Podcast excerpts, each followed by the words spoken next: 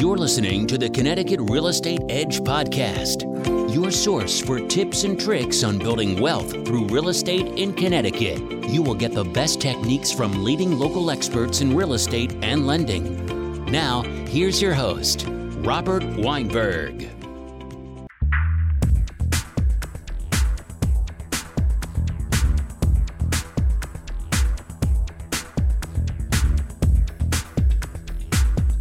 Saturday morning to everybody, and welcome to the Mortgage Matters Radio Show and the Connecticut Real Estate Edge podcast, along with Rob Weinberg. I'm Gary Byron. Rob, great to see you there. Great to see you this morning, Gary. How's it going? You know, I tell you, brother, I'm still looking for houses, but I thought of a new dilemma. Okay. I'm sure you've heard of this. How do I time it right? Let's say I sell my house before I close on the house that I'm buying. Where do I go? More importantly, not even so much where can I go. I have friends and I have family that can hold me up for whatever, couple weeks, or whatever. Where do all my belongings go? Like in one of those pods or something? You could do a pod. I mean, I had this happen to me years ago. Actually, when I was buying my first home, I was getting out of college, had graduated, was leaving my rental there, and I bought this home in North Carolina to move to, but I had like this couple-month period where I was going to have to go back home and live at home. So I put my stuff in a self-storage unit. That's what you're going to have to do. Stay with family and put your stuff in a self-storage unit. Couple $100 a month, you know, for a unit. You can choose whether you want temperature controlled or not. If you have nice furniture, I highly, highly recommend temperature controlled. It's worth the extra money. Where do they store the pods, though? I mean, the pods. I don't know about the pod company because that's one specific storage company. They have a facility where they store those, but I'm talking about just a regular self-storage, the ones you see on the side of the road where you have a bay that you can load your stuff into. So I actually had my personal belongings in a self-storage for, at one time, just a few months, and it was fine. And then I had some stuff in self-storage for over 2 years. And it was fine too. But again, I had temperature controlled. I had hired a company that spent extra time saran wrapping the furniture, saran wrapping the electronics. So it took some extra thought, but you know, it's worth hiring like a good moving company to help facilitate that. Search around, shop around a little bit for the top-rated self-storage places, that sort of thing. That's what you're going to have to do if you can't time it perfectly. I'm happy to say most of my clients are able to make that transition. I just had one yesterday, actually. It closed on – they sold their home in the morning. It closed at like 10 a.m., and they bought their new home that afternoon around 1 p.m. So they were able to easily transition in the same day. That takes a great realtor. That takes a great mortgage advisor. You know, that just takes a lot of good stuff going on and a good team. Was that a short sale? It wasn't a short sale. It was a distress sale. So there was like they were behind on the mortgage and they did have to get out of the house. It wasn't yet in foreclosure at the point where the bank was coming after them. But let's just say they weren't willing to do a lot of repairs and work on the house. I imagine cash is king also. If you say this is going to be a cash purchase.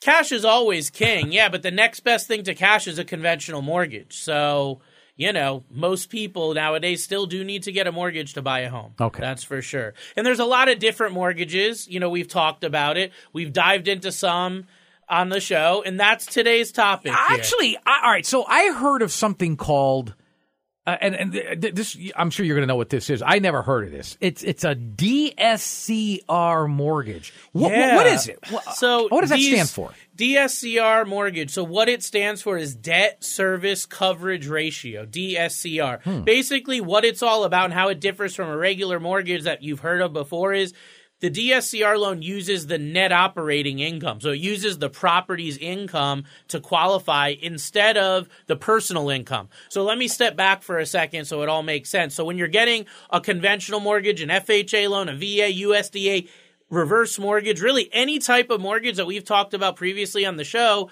you really do, other than a non-qualified mortgage, you do need to show your income. So we're going to need to show your tax returns. If you own a business, how much profit did you make? We're going to have to show your W-2s and your pay stubs if you have a job. Like, what do you make at that job? And all of that needs to support the new mortgage that you're going to get. A lot of people had issues with this over the last couple years. The reason is because, I mean, number one, during COVID, a lot of businesses and just a lot of people in general had a reduction in income. So now they want to go and invest in a property or refinance, and they weren't able to do it because they didn't qualify because their income, maybe you had a blip where you weren't working or you were on reduced pay or furlough or whatever it may be. So that was an issue. But the commercial loan industry for decades has had this DSCR or this net operating income type of loan where they just look at what is the property making income? What is the cash flow that's going to come in versus what are the expenses? What's the new mortgage going to be, the taxes, insurance? And as long as the income is more than the expense, they would give you the loan. It seems so simple, but for years, no one really messed around with these in the residential world. It was really only on the commercial side that these had been being used. And now, all of a sudden, in the last, I would really say the last couple years, they've come back in vogue because it's demand. People have demanded these. And I've seen some crazy scenarios where you can even use some of these types of loans to get owner-occupied loans, but for the most part, it's going to be for investors. What's the minimum you need down? Minimum down on these is typically going to be like, I would say 15 to 20%. If you have excellent credit, more than usual, though, it's going to be like 20 to 25% down. Okay. That's pretty typical. So you're not getting one of these DSCR loans doing like a first-time buyer program. Those are absolutely not going to happen because usually you can't even use those on an owner-occupied home at all.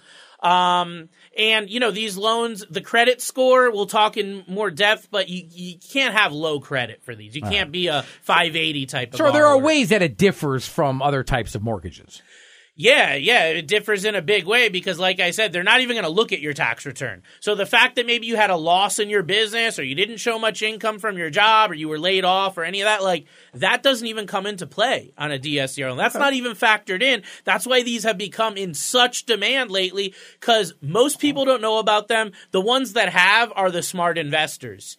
And I've really only recently, even though I've had access to them, I've only really started offering these to my clients over the last year and a half, because I wasn't familiar with them. I wasn't proficient and fluent in these type of loans. Now I've got a handful under my belt that we've done from start to finish and closed. I know the investors. I know the guidelines. Now I'm comfortable being able to navigate this for my clients. I never want anyone to be a guinea pig. So how is DSCR used in the underwriting process?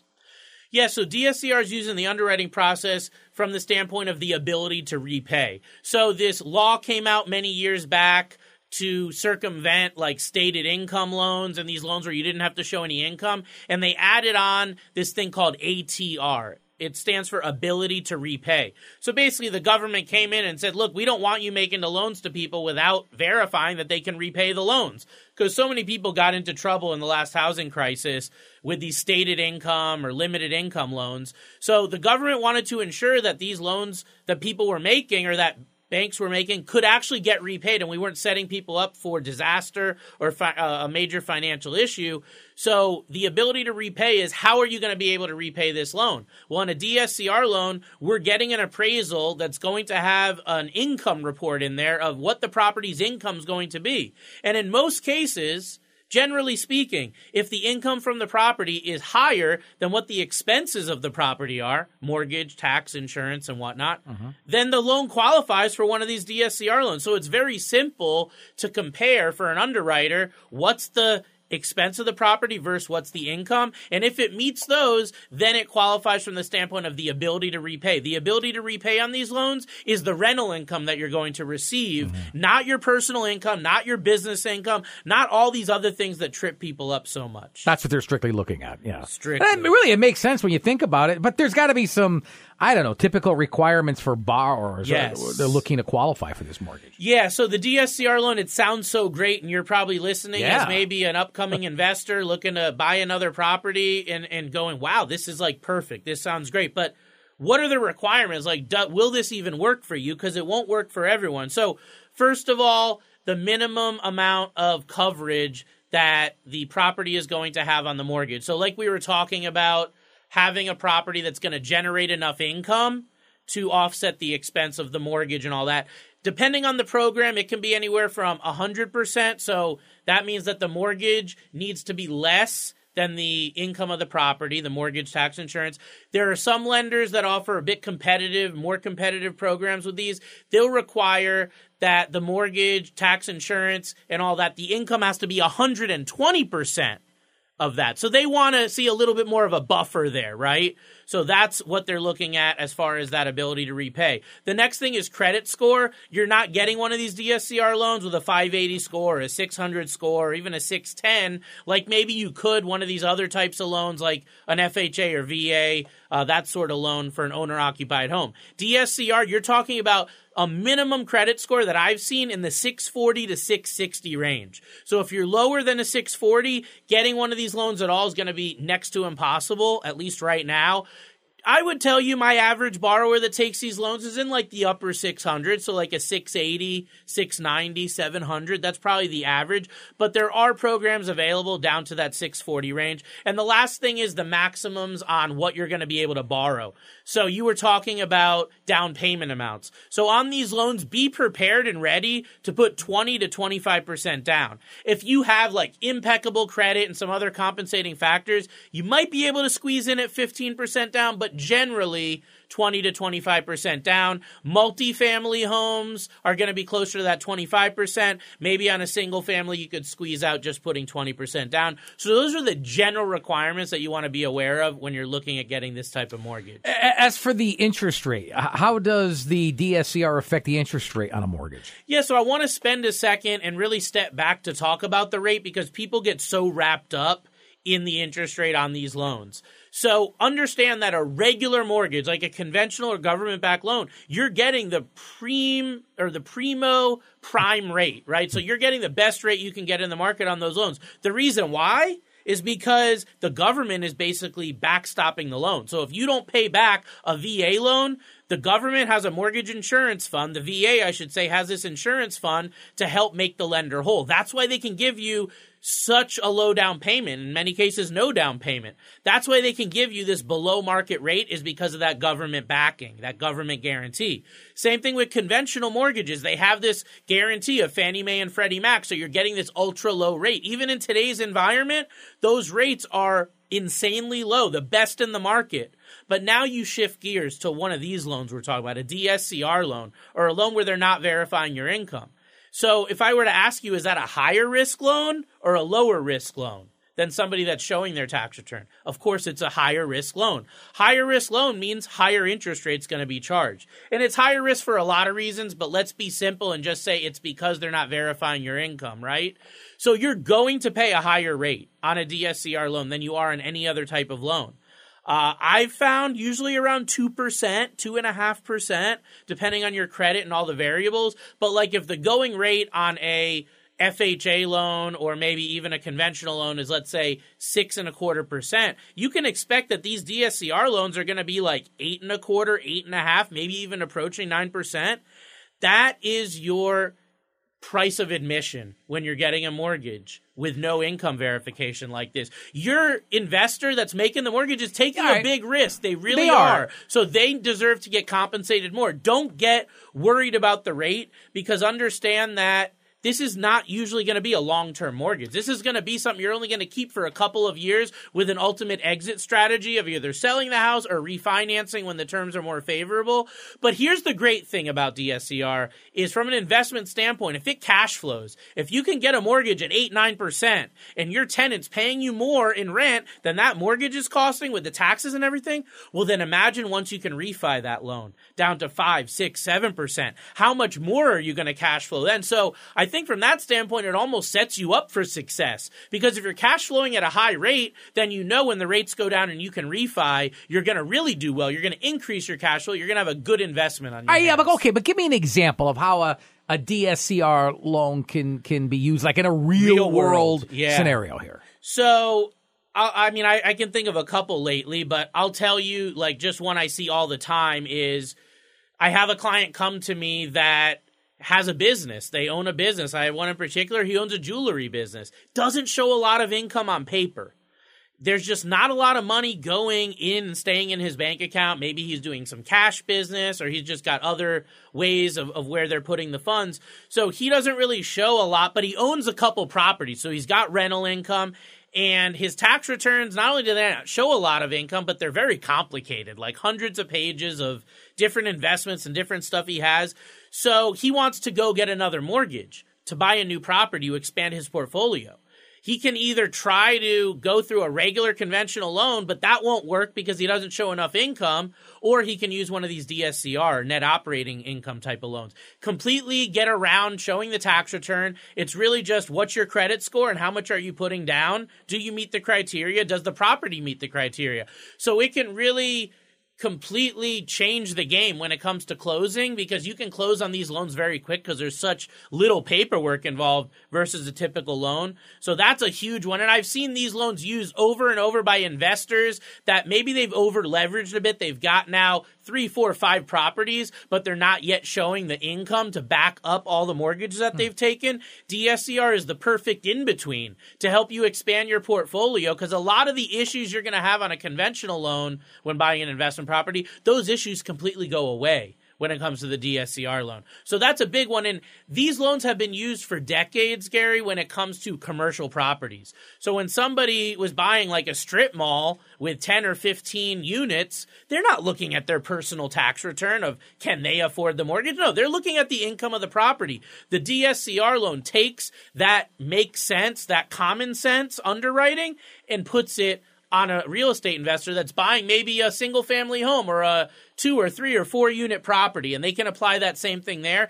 And it's just opened up this huge opportunity for investors that felt they were shut out, and now they're not. Now they have this availability. And like I said, you got to make sure the numbers pencil, but if they pencil at the high interest of the DSCR loan, then you know they're going to pencil at a lower rate down the road. So then how does the DSCR change for, let's say, an adjustable rate mortgage, let's say, versus a fixed rate? Right. So the DSCR, like I said, is looking at what the actual mortgage payment's going to be combined with the property taxes, the insurance, and all that. So when I show my clients the DSCR loan, I'll usually show them a few different options. There are some more exotic type of loans available in the DSCR world. I'm talking about there are like 3-year adjustable rate loans, something that wouldn't commonly be taken on the residential or primary home route. There's also interest-only loans. So on an interest-only loan, the payment only covers the interest on the mortgage, and that can be dangerous for someone that doesn't know what they're doing. But for an astute real estate investor, interest-only loans are one of the best loans for increasing cash flow. So by having an adjustable rate versus a fixed rate, it actually in a lot of cases can help qualify easier for one of these DSCR loans, because historically speaking, the interest rate and the payment on the adjustable rate loan could actually be a lower payment and therefore easier to qualify for than it would be on the fixed rate side, like the generic 30-year fix, 20-year fix, that sort of thing. Sure. Folks, you are listening to Mortgage Matters Radio Show and the Connecticut Real Estate Edge podcast, along with Rob Weinberg. I'm Gary Byron. You can contact Rob at 860-413-3938. I'll give you all of his points of contact, including that phone number, again, more towards the end of the show. Rob, are there any specific industries or maybe even property types that typically use DSCR mortgages? Yeah, so the main people that are going to be using this are going to be real estate investors. Now, you might be a first-time real estate investor where you own a home and you're buying your first property. That might be a great route to go for a DSCR loan. Me personally, I always look at conventional loan first because it's lower cost, but for many, that's not going to be a potential option. You may be immediately shut out. That doesn't mean you can't do it. That means that we need to just shift and look at this other loan product. So, first-time investors, this is great for. As far as property types, single-family residential homes that you're going to buy like a single unit and rent it out, multifamily, so we might be talking about 2, 3, or 4 family homes. DSCR loans are a little bit more creative in the type of properties that they'll use. I have seen them do like 5 or 6 unit properties, whereas like a conventional loan won't touch anything like that. I've seen mixed use in many cases that they'll look at. So, investment properties in general can be good. And the other industry or the other part of real estate that these have been used, as I said, a few times now for many years, is on the commercial level. So if you're buying like a apartment building, maybe it's 50 units, right? They're going to use a DSCR calculation when underwriting your loan. Maybe you're buying a strip mall, you're buying an office building. Really anything like that. You're buying a car wash or one of these, income generating buildings. That's the type of property that a DSCR loan is really going to work well for. And commercial properties, like I said, this has been well used for many years. It's only in the last couple of years that the residential properties, the investment properties, multifamily has really dove in and started using these. The harder that it gets to qualify for conventional mortgages, the more in vogue you're going to see these DSCR loans. And I'm seeing these just really come to fruition for a lot of people that thought they were shut out. Now they know about this program. Now they're able to expand their portfolio. Now they're able to get that first property under their belt, whereas they didn't even think it was possible before. Speak to any, I don't know, potential drawbacks maybe or challenges associated with a DSCR mortgage. Yeah, so there are definitely some major drawbacks to a DSCR loan. There are. And I think this wouldn't be the show that it is about educating and giving you guys the knowledge that you need to make good financial decisions if we didn't really dive in and talk about the negatives on the DSCR loans. We've really talked about why they're so great, but why aren't they great? That's why I asked. I mean, I would imagine the interest rate's higher. That's the number one thing. Yeah. What's the number one drawback is going to be the higher interest rate. So we need to consider that. And, you know, we've talked about looking at rates of return and things. The DSCR loan is going to be no different than another. But if your mortgage rate is going to be, let's say, 9%, but your return on investment is going to be 10, 11, 12%, then is that 9% mortgage such a bad thing? And you really got to step back and think about that because it's sticker shock. If you've gotten a mortgage or know someone that's gotten one in the last couple of years and they've got a mortgage rate that rhymes with a 2, a 3, maybe a 4, and then we're talking about rates that are like double that, 8, 9 plus, but these are business purpose loans. These are for people that understand money and understand investment. And forget the rate for a second. The rate could be 15%. What's your return?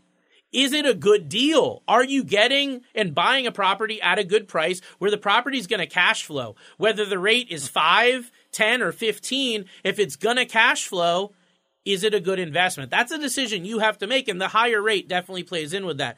The next thing is going to be reserve requirements. So something that is required on pretty much all investment property loans, no matter what type, is going to be this reserve that you have. We've talked about this in other shows, but no matter who's getting your loan or what type of loan you're getting, the investors want to know that you've got reserve available. They want to know that if the tenant doesn't pay that more or doesn't pay that rent, if they stiff you on rent on the first of the month, are you going to be able to make your mortgage payment when it comes to that being due? Most mortgages, it's late on the 15th. So do you have money to pull from? 401k, cash value life insurance, an IRA, like a savings account. Somewhere, do you have reserves available? You need reserves to qualify for any investment property loan typically, but more so you need reserves on these DSCR loans.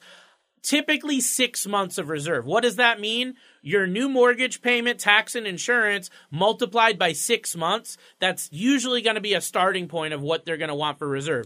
I've seen exceptions, and I've gotten exceptions for my clients with as little as 3 months. I've also seen the requirement go as much as 12 months of reserve. So you can't just buy these properties and use every dime you have to get in. You've got to have a financial backstop there, so that's important. Primary home. You got to have a primary home expense. I had someone try to get one of these that was living with their parents. Very difficult to impossible. You have to have some sort of primary home expense, whether it's that you rent a property or that you own a property. There has to be a primary home expense. And the last real disadvantage is going to be these are not loans that are backed by the government. So there's going to be one-off conditions. The investors make the rules.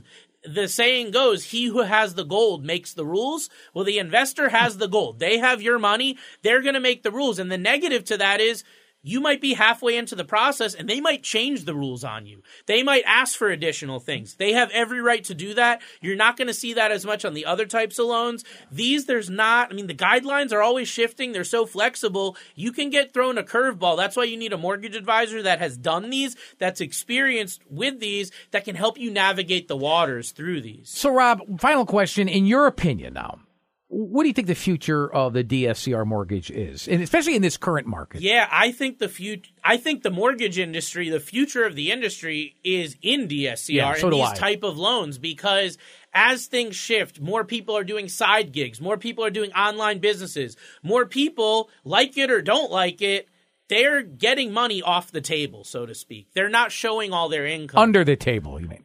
Right. Well, yeah, their money's not on top of the table.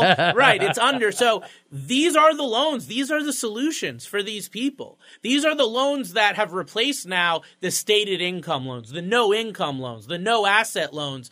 These have come in and kind of saved the day with that, because for years, for really decades, nobody would do any sort of lending on this. They wouldn't. And a lot of these investors have been shut out of the real estate market for years, or like I said, a decade plus. Now they're able to come back in. Now they're able to get deals. Now they're able to get financing. Yes, you need a big down payment. Yes, you need to have a little bit better credit. But these are opportunities that simply weren't there. And I think the more people that embrace these, as we're seeing significantly over the last 6 to 12 months, I think as we see more adoption, we're going to see more and more lenders offering these.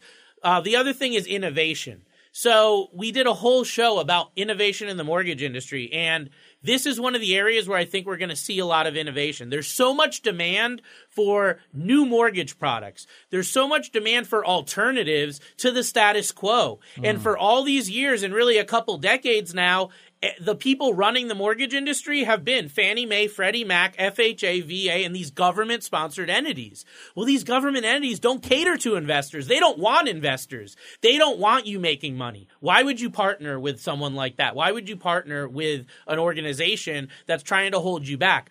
These loans are to help spur innovation. These loans are to help spur money and profit and help people expand their portfolios, help the economy expand. That's what it's all about. That's where these loans come in. That's why I think we're going to just see these explode, and we're going to see more and more of these types, and even some more exotic features in these type of loans. Maybe some loans that come along that are a little bit different guidelines that allow even more people to qualify. Lower credit score requirements, lower down payment requirements. That sort of thing is coming. We just don't know when.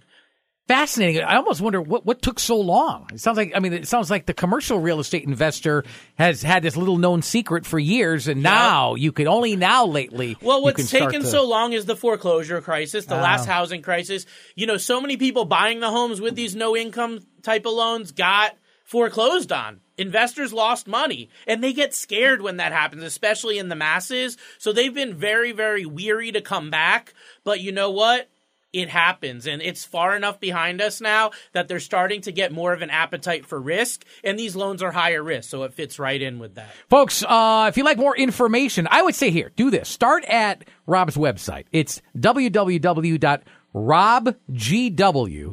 It's that simple. Now, if you want to send him an email, by the way, if you got a question for this show, maybe we can get it answered right here on these very airwaves as soon as even next weekend. It's Mortgage Matters Radio Show at gmail.com.